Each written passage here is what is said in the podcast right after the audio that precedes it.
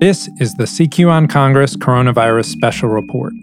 We are bringing you updates on the policy news you need to know using the reporting prowess of CQ Roll Call. I'm Sean Zeller. Today is Wednesday, July 8th. The U.S. reached a milestone today.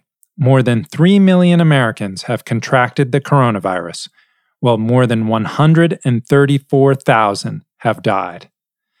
The president is nonetheless making a full court press for schools to reopen next month. The administration says the economy cannot start up in full until this happens. We will hear more about this later in the podcast.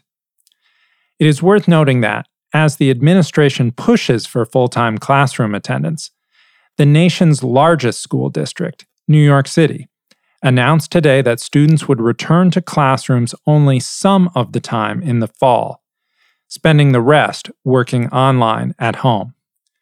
We will also hear about how virus testing could greet workers returning to their job sites. But we begin tonight with a look at how members of Congress benefited from the Paycheck Protection Program. I spoke to CQ Roll Call's Paul Fontelo about his investigative report. Welcome to the show, Paul. Hi, Sean. Thanks for having me. So, Paul, you looked at the Paycheck Protection Program loans. These are loans that go that were created by Congress to help small businesses weather this crisis. And you found that some went to firms connected to members of Congress. What did you find? Well, Sean, I found that there are a good number of firms that are linked to 12 members of Congress who listed some type of financial dealings or financial investment or holdings with these firms, either they, they themselves or their spouses through their financial disclosures. I found that these 12 members are linked to firms that got about $13.7 million minimum for the uh, Small Business Administration database that was released earlier this week. And Paul, who who specifically got the money? Which members? Devin Nunes, Kevin Hern, Markwayne Mullin, Matt Cartwright, Mike Kelly, uh, Speaker Nancy Pelosi, uh, Rick Allen, Roger Williams, Rosa DeLauro, Scott Peters, TJ Cox, and Vern Buchanan. So, in that list, we have Democrats, we have Republicans, we have very important and powerful members, and others who are very junior in the in the Congress. Did they own the firms? When we say they're connected to the firms, did they own the firms that got the money? It varies in terms of connection. Uh, you have a lot of members who started firms that they're are no longer associated with, or they have some type of historical ties. For instance, Vern Buchanan, and and most of their offices um, told me that they are not involved in the day to day actual function of the firms. Um, you know Congressman Kelly's um, dealerships in in Pennsylvania, car dealerships, car dealerships. That's right. Got got several PPP loans, and Congressman Kelly's relationship to those firms is not in in a day to day maintenance, is what what his spokespeople told me. What about Speaker Pelosi? She's obviously the big name on that list. What did she get? Uh, Speaker Pelosi's husband, Paul Pelosi, is an investor and invests quite a bit in things here and there. He invested in, in a hotel and restaurant company that both got PPP loans, uh, the total of which for the two companies was about $2.4 million. And according to Speaker Pelosi's financial disclosures, Paul Pelosi's investments in those companies are a minimum of $1.3 million. Is there any evidence that the companies that receive money were not otherwise eligible for these loans, that they were not small businesses that the program intended to help? Yeah, so uh, no one has suggested to me that these companies linked to the members of Congress are ineligible. Um, they run the gamut of, ind- of the industries uh, that are being hit by the coronavirus. We, we mentioned car dealerships. Not a lot of people are driving around right now. We have three members who had car dealerships or ties to car dealerships that were recipients of PPP loans, plumbing firm, restaurant companies, uh, two two ties to agriculture. Is there any evidence that the members designed the Paycheck Protection Program with their own companies in mind? I haven't seen any evidence that um, members have designed in anything like in order to shape legislation the response to COVID nineteen um, that would benefit their bottom line. Most of the offices that I've talked to said that the members weren't aware of the PPP loans. Actually, just about all of the offices that I've talked to said that the members weren't aware that the PPP loans were being distributed to the companies. Nonetheless, some some activists you mentioned in your story for roll call on this that um, the Project on Government Oversight, an activist group here in Washington, uh, is raising some ethical questions about this. What is their case? Yeah, so uh, Sean, they said that taxpayers should be keeping an eye out on on members if they're using their positions to kind of help their bottom line. Most of it ties back to this idea of shaping legislate. It, it's a big concern that if you're sh- you could be shaping legislation that ends up helping either you or your families, and that could raise some um, ethical concerns and also impact uh, people's abilities to work in the office and sort of discharge their duties properly from a ethical standpoint. Paul, thanks for sharing. Thank you, Sean.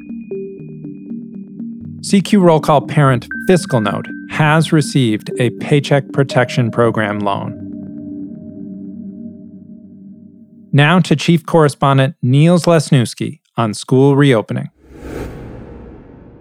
The White House's coronavirus task force visited the Department of Education on Wednesday.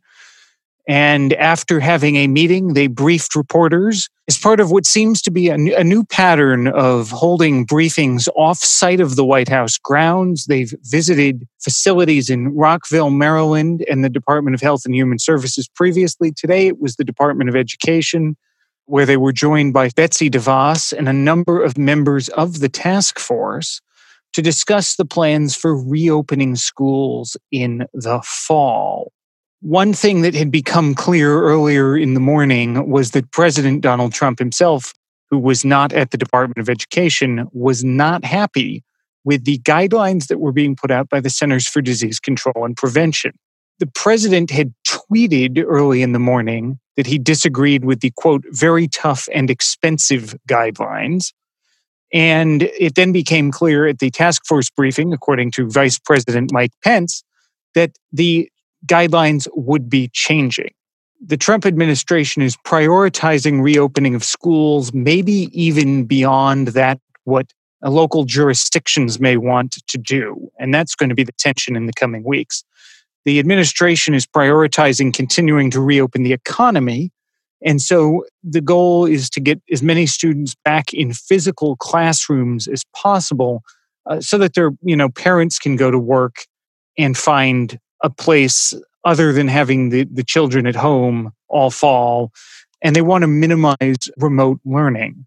Secretary devos particularly mentioned the situation in fairfax county virginia which is a suburb of washington d.c it has a high performing public school system, uh, but they're planning on doing largely uh, limited duty or remote learning this fall.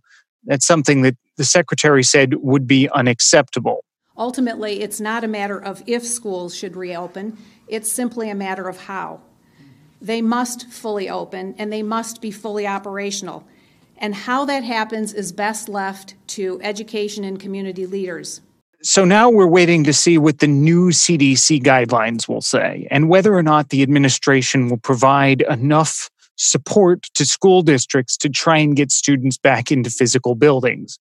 There frankly weren't a ton of answers on Wednesday as to whether or not there would be sufficient testing support and what exactly would be done to make sure there are adequate supplies of personal protective equipment for, say, students, teachers, principals, school nurses, and the like as we go towards reopening schools in the fall.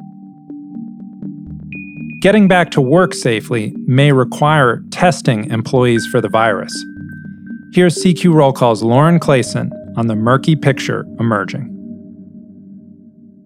Coronavirus testing in the workplace could potentially be the next step in reopening the country, but no clear picture has emerged on what that might look like or who would pay for it. Surveillance testing, in which a group of people are tested routinely to catch undetected cases before an outbreak occurs, will be crucial in some areas as the country struggles to resume normal operations. A number of states are requiring nursing homes, for example, which have suffered the worst effects of the pandemic, to test their staff routinely to avoid bringing the virus inside a facility. Some other types of employers are going it alone. Tyson Foods is voluntarily working on its own surveillance testing program after outbreaks shut down a number of packing and processing facilities. Executives told CQ Roll Call that ongoing testing programs would likely be based on the rate of spread in that particular community. The high rate of transmission from people without symptoms makes testing in close environments like meatpacking plants all the more important. At one Arkansas facility, Tyson found nearly 200 workers with the virus, but only one with symptoms. But federal guidance is limited, and ongoing testing can be costly, with most tests ranging from 100 to $150, not including logistical costs. The price is high for both profitable giants like Tyson, which can employ several thousand workers at a single facility, and for small, low margin nursing homes that rely heavily on Medicare and Medicaid. The Department of Health and Human Services last month released guidelines allowing insurance companies to exclude coverage for so called back to work testing, a move that angered top Democrats in Congress. Rising case counts are also beginning to overwhelm labs again, lengthening turnaround times and placing new pressure on the already strained supply chain. The federal government has worked to build up testing through support for commercial retail sites like CVS and community health centers. Brett Giroir, who leads federal testing initiatives for HHS, envisions that surveillance testing will eventually move away from traditional healthcare settings and into public spaces like the workplace, with tests conducted in groups of five or 10 to conserve costs and resources. Giroir said the guidance on pooling tests will be available by the time schools reopen in the fall. In the meantime, HHS is launching new free testing sites in Florida, Louisiana, and Texas to combat a surge in infections. Giroir said Wednesday that, that the department is also launching a fourth site in Phoenix, Arizona, in response to the city's worsening outbreak. That's it for July 8th. Stay with us for all the latest policy news on the pandemic. For the entire CQ Roll Call News team, I'm Sean Zeller.